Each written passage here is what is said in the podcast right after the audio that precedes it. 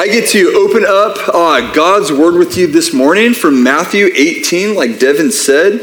Uh, so we're going to be in Matthew chapter 18, verses 21 through 35 this Lord's Day. We've heard from our Old Testament prophecy that we will see a Savior come that will speak to his people in parables. We've seen that fulfilled in the New Testament as Christ has come and given us parables to listen to as he opens up truths about the kingdom of God. So we're going to stay in step with that for this sermon during this Advent season. Uh, we're going to take a short detour from the book of Acts that David is preaching through. He'll pick that up next week. Uh, and I say short detour as well, meaning the sermon sermon today is going to be short. Uh, you've already seen everything that we've done, so just be prepared. It will be a little bit shorter this morning. But listen now to the word of our parable speaking Savior from Matthew chapter 18, verses 21 through 35. Then Peter came up and said to him, Lord, how often will my brother sin against me and I forgive him? As many as seven times? Jesus said to him, I do not say to you seven times, but 77 times. Therefore, the kingdom of heaven may be compared to a king who wished to settle accounts with his servants. When he began to settle, one was brought to him who owed him 10,000 talents. And since he could not pay, his master ordered him to be sold with his wife and his children and all that he had, and payment to be made. So the servant fell on his knees, imploring him, Have patience with me, and I will pay you everything. And out of pity for him, the master of that servant released him and forgave him the debt. But when that same servant went out, he found one of his fellow servants who owed him a hundred denarii, and seizing him, he began to choke him, saying, Pay what you owe. So his fellow servant fell down and pleaded with him, Have patience with me, and I will pay you. He refused and went and put him in prison until he should pay the debt. When his fellow servants saw what had taken place, they were greatly distressed, and they went and reported to their master all that had taken place. Then his master summoned him and said to him, You wicked servant, I forgave you all that debt because you pleaded with me. And should not you have had mercy on your fellow servant as I had mercy on you? And in anger, his master delivered him to the jailers until he should pay all his debt. So also my heavenly Father will do to every one of you if you do not forgive your brother from your heart. That is the word of the Lord. Would you pray with me? Lord Jesus, one way that you have spoken to us is through parables. You've given us these stories not for mere entertainment, but you've given us these stories that force us to examine our own hearts. Would you now, Holy Spirit, bless your people with ears to hear, bless your people with eyes to see, bless your people with hearts to understand the goodness of the forgiveness that we have received, and enable us, Lord, to extend that mercy and forgiveness to others. I pray these things for the maturing of your church and that your kingdom would be expanded. Amen. So, before Shakespeare put those famous words into Hamlet's mouth, uh, to be or not to be, that is the question. Peter actually asked a similar question 1,500 years prior. Peter asked the question, to forgive or not to forgive? That is the question. We see Peter ask this in verse 21 of our Lord when he says, Lord, how often will my brother sin against me and I forgive him? As many as seven times? And so, church, our big idea this morning won't come in the form of a pithy imperative, as I like to do with my sermons, but rather, I'm going to ask you a question. A question that I pray will sit in your mind a question that I pray will seep into all of your relationships. To forgive or not to forgive, that is the question. So, how will you answer that question this week? How will you answer that question this month? How will you answer that question this very afternoon? To forgive or not to forgive, that is the question. And we're going to shed some light on answering this question with our parable this morning as we explore uh, this parable in two major parts. The first part comes in verses 23 through 27. But before we actually jump into the parable, there is a giant flashing sign in the preface here that I want you to see that Jesus gives to us. Jesus says, Therefore, the kingdom of heaven may be compared to and then he starts speaking this parable. When you read those words of Jesus in the gospel, in any of the New Testament, your ears should automatically perk up because Jesus is about to give us kingdom insight into the economy of God. And this morning, particularly, what does kingdom economy look like in the realm of forgiveness? So Jesus starts telling the story. He, he primes the pump and says, This is how the kingdom of God functions. And he goes into his story about this king who one day seeks to settle all of his debts. And when a king seeks to settle his debts, that means that the day of judgment has arrived. If you owe the king, today is the day that you will pay. If you owe him land, if you owe him food, if you owe him finance, he is coming to collect. And then we're introduced to this servant, this wicked servant, who owes the king 10,000 talents. Now, I don't know if we're up to date on our you know, ancient Near Eastern uh, currency exchange rates, but let me put this to you in uh, simple terms that we can understand. 10,000 talents is equivalent to you working a minimum wage job every day for 60 million days. That is the equivalent to 10,000 talents. It's almost like if a little kid comes up to you and says, Hey, if I have a billion cajillion dollars in my bank account, what could I buy? And you're like, There's no possible way that you would have that much in your bank account. Um, but this is what Jesus wants us to see. It is such an insane debt that this man owes.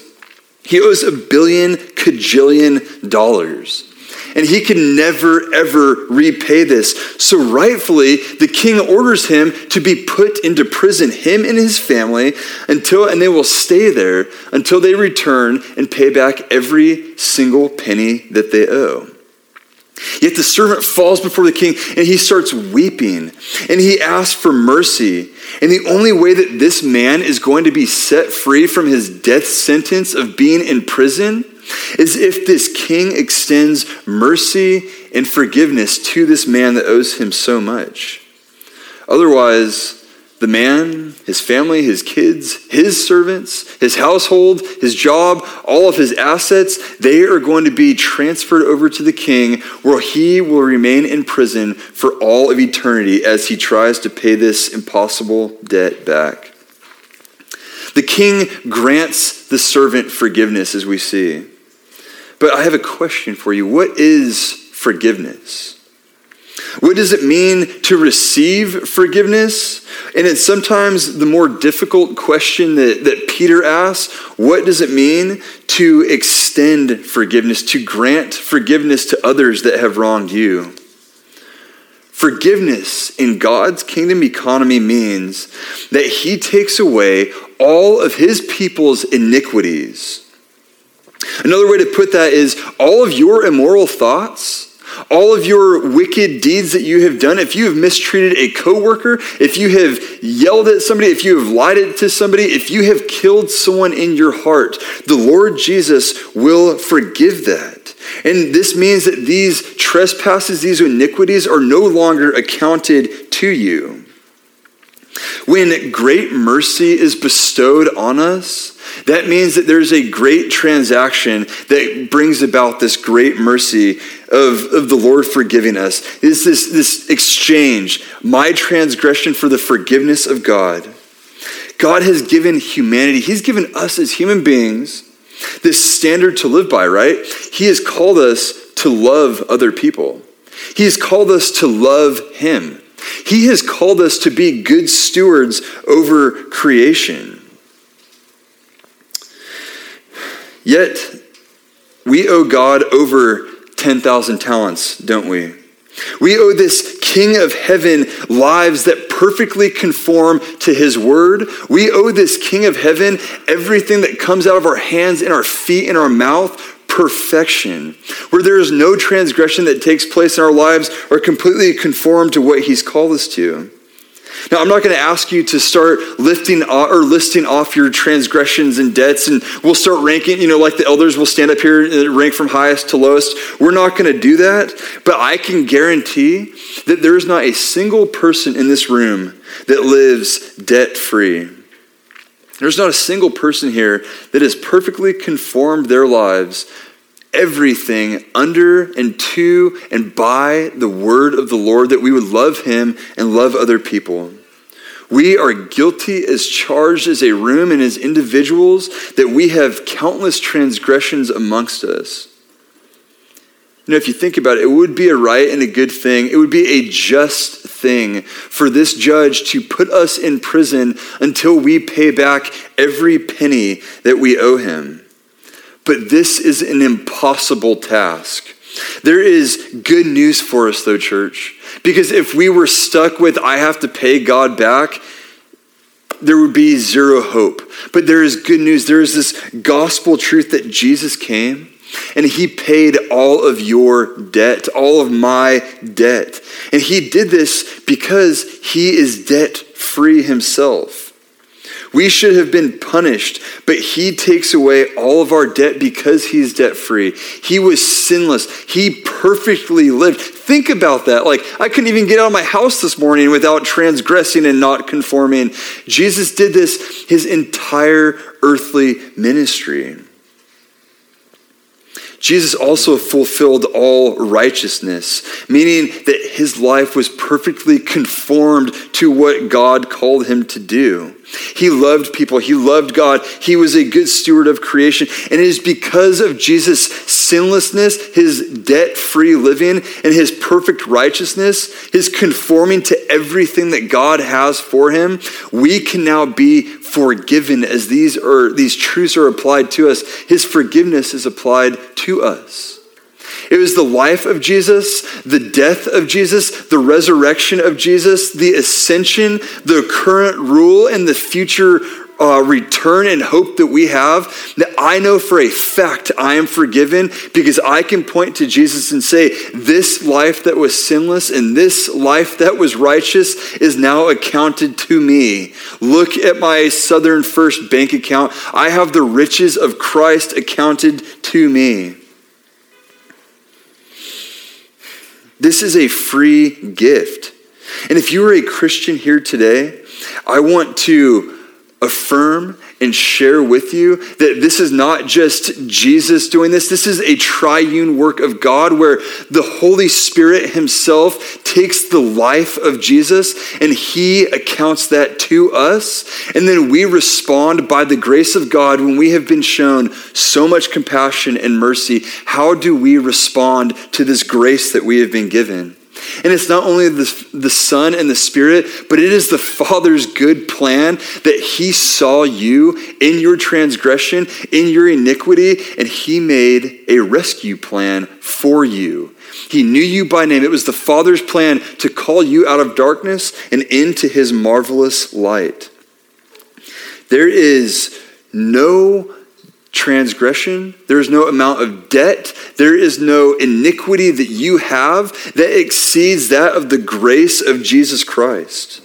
So if you are a Christian, rest in the forgiveness, in the absolution of sin, in your guilt free living.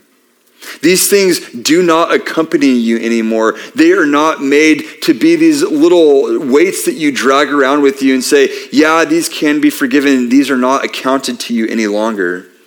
And if you are not a Christian here today, I hate to tell you, actually, I love to tell you, you have debt. You owe God something. You owe God perfection. You owe God perfect conformity. And you cannot pay. You cannot pay, but what you can do is you can also repent of your sin. You can trust that this truth of forgiveness is for you. And friends, I don't know about you, but when you were forgiven debt, There is this beautiful weight that is lifted off of your shoulders, that you are living debt free, and that you have the righteousness of God in Christ applied to you. So repent, turn, recognize your debt. Go to Jesus like this servant and throw yourself down and ask for the mercy, and he will give it to you without reluctance. He will give it to you without holding anything back. He will give this to you because he loves you. And that really is, you know, to forgive or not to forgive. That is the question. That's our big idea. That is the question that we need to keep asking. And if we ask Jesus that question, to forgive or not to forgive, his answer comes in the affirmative and says, You are forgiven. This really is a beautiful thing that we get to rest on and receive as we have the forgiveness of Christ applied to us. But what happens when the shoe is on the other foot? What happens when you are in the position of the one who has been offended? What if you are the one that is owed a debt? What if you are the one that has been viciously handled? What if you are the one that has been attacked? What if you are the one that has been slandered or assaulted or sinned against? No sooner does this servant leave the presence of this compassionate king and he walks out of the building with a debt of a billion cajillion dollars forgiven that he goes out and he finds a fellow servant that owes him a hundred denarii, which is not even half of 1% of a quarter of what he owed this king. He goes and he chokes this man. He chokes him because he is demanding that he cough up the money right now. And if not, he's going to choke him and he's going to send him to prison. And the second servant, he lays prostrate just like the first one. This is the second scene where we see it happening again. He lays prostrate and he prays and he asks, Please have mercy on me and I will repay everything. But there is no compassion. There is no grace from this servant that has been shown so much grace. You quickly realize that the king's forgiveness of this first servant comes from a heart of compassion and love that cannot be matched. A business savvy person would never forgive so much debt to somebody else. Because if you forgive that much debt to somebody else, that ends up costing you everything. You end up taking the brunt of that. You have to sacrifice in order to bring about reconciliation of one that has sinned against you. The king saw from his heart of love in this parable that the sacrifice for reconciliation to this first servant was worth every penny. He gave up his fortune for the sake of reconciling himself to this other servant. Forgiveness was granted and it was given at a cost. It wasn't just wiped out, there was a cost that came with that forgiveness.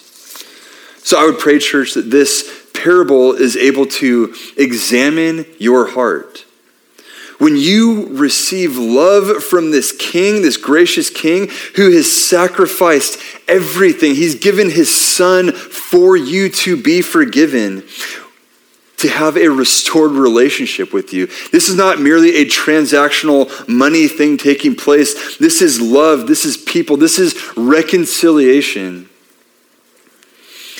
your heart becomes capable of supernatural forgiveness. And you become motivated by this supernatural compassion and this supernatural love. When you've been given so much love and compassion, it cannot help but seep out of you in everything that you do and think. And I just want to say this quickly that forgiveness, what forgiveness does not mean. Forgiveness means that our iniquity is not accounted to us. But what forgiveness does not mean that you invite an assailant back into your house.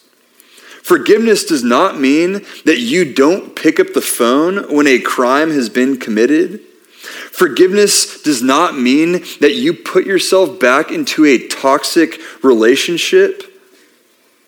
Forgiveness means that you no longer stand in condemnation over that person that your heart no longer requires a debt from that person. And remember, there's always room for restitution, right? So if you do something, if you wrong somebody, restitution is a good thing. Read about Zacchaeus who eh, wronged all these people and then gave back in abundance. But what forgiveness means is that you no longer require retribution for the actions of another person. To forgive or not to forgive, that is the question that this parable forces us to ask. And this is a very hard subject, church. It's, it's harder for some than others, actually. This parable is not meant to only be applied to those mild little infractions. You know, somebody steps on your toe or scuffs your new shoes or, you know, dings your car a little bit. It's like, oh, will you forgive me? Yes, of course I'll forgive you. This parable is not for mild infractions. This parable is for those who have been seriously and tragically wronged. I pray that you would consider today that you would meditate on the grace and the forgiveness that you have been given by our Lord Jesus Himself, that your debt equals any so much more to Jesus than anybody has infracted or infringed upon you. And you know what? As, as you're thinking about forgiveness, and as this parable, I pray, continues to do heart surgery on you throughout the week, that you would seek counsel from other people for hard forgiveness situations. I would encourage you to come talk to David, come talk to me, come talk to an elder. You saw your elders up here, you saw your deacons. Go talk to a deacon, go talk to Carly and the women's ministry team. If we can help you discern and pray through realizing the forgiveness that you have been given so that you would be able to forgive others of a desperately hard situation, if we can help point you to that supernatural love and compassion and forgiveness, do that, church, because that is our job together as a body. We keep pointing to our forgiveness as we live in this world to bring, make much of Jesus. So, consider if you've wronged others, go to them and seek forgiveness from them. Go tell your brother of your wrong because you have been forgiven of so much that you are now free to go seek forgiveness and restitution to others. To forgive or not to forgive, church, I pray that question sticks with you this week. Let's pray. Lord Jesus, it's so hard for me sometimes to even think and consider a fraction of what I have been forgiven. And, and we're going to spend eternity doing that, Lord, understanding the grace and the compassion that you have shown to us. So, Lord, would you now give us a glimpse of that? Even though we can't see our forgiveness exhaustively, would you make the forgiveness that you've granted your people true? Would you make it real in our hearts that it enables us and persuades us persuades us and, and convicts us to go out and grant forgiveness. And Lord, that is a hard thing. And I would ask that even infractions in our own lives, that we would um, be able to forgive others 77 times. We pray these things, Jesus, that we would live in your kingdom for your glory and for our good. Amen.